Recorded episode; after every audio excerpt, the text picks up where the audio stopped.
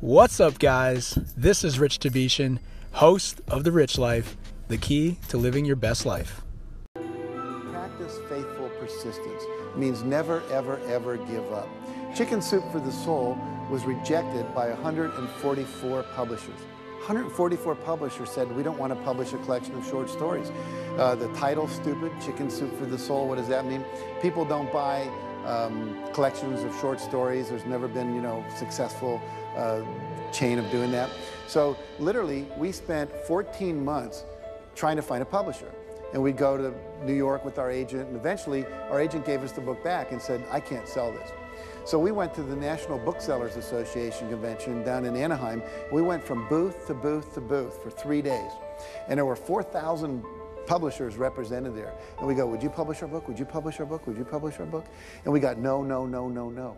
It was late on the third day that a little publisher from Florida, after we'd gotten over 144 rejections, said, we'll read it.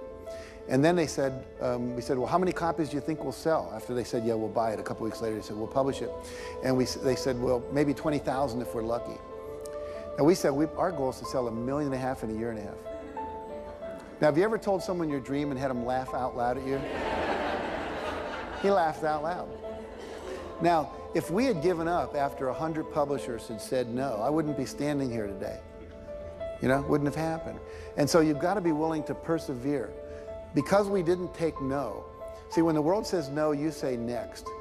Let's practice that. If I say no, you say. Absolutely. There's only five or six billion people out there you can go and ask, right? There's over 4,000 publishers just here in the state of California.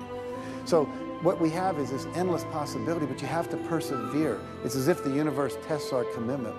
And so today we have 147 titles in print. We sold over 115 million copies. We're in 47 languages. And over a billion dollars worth of chicken soup for the soul books have been sold worldwide.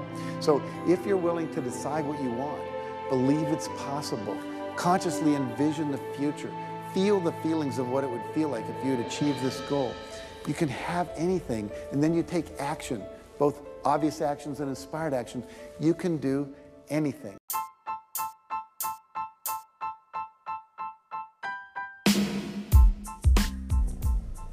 Thank you for joining me on this episode of The Rich Life. Please remember to subscribe, share with a friend, leave a review, and reach out to me on Instagram at YoRichieRich or at RichSellsCHS.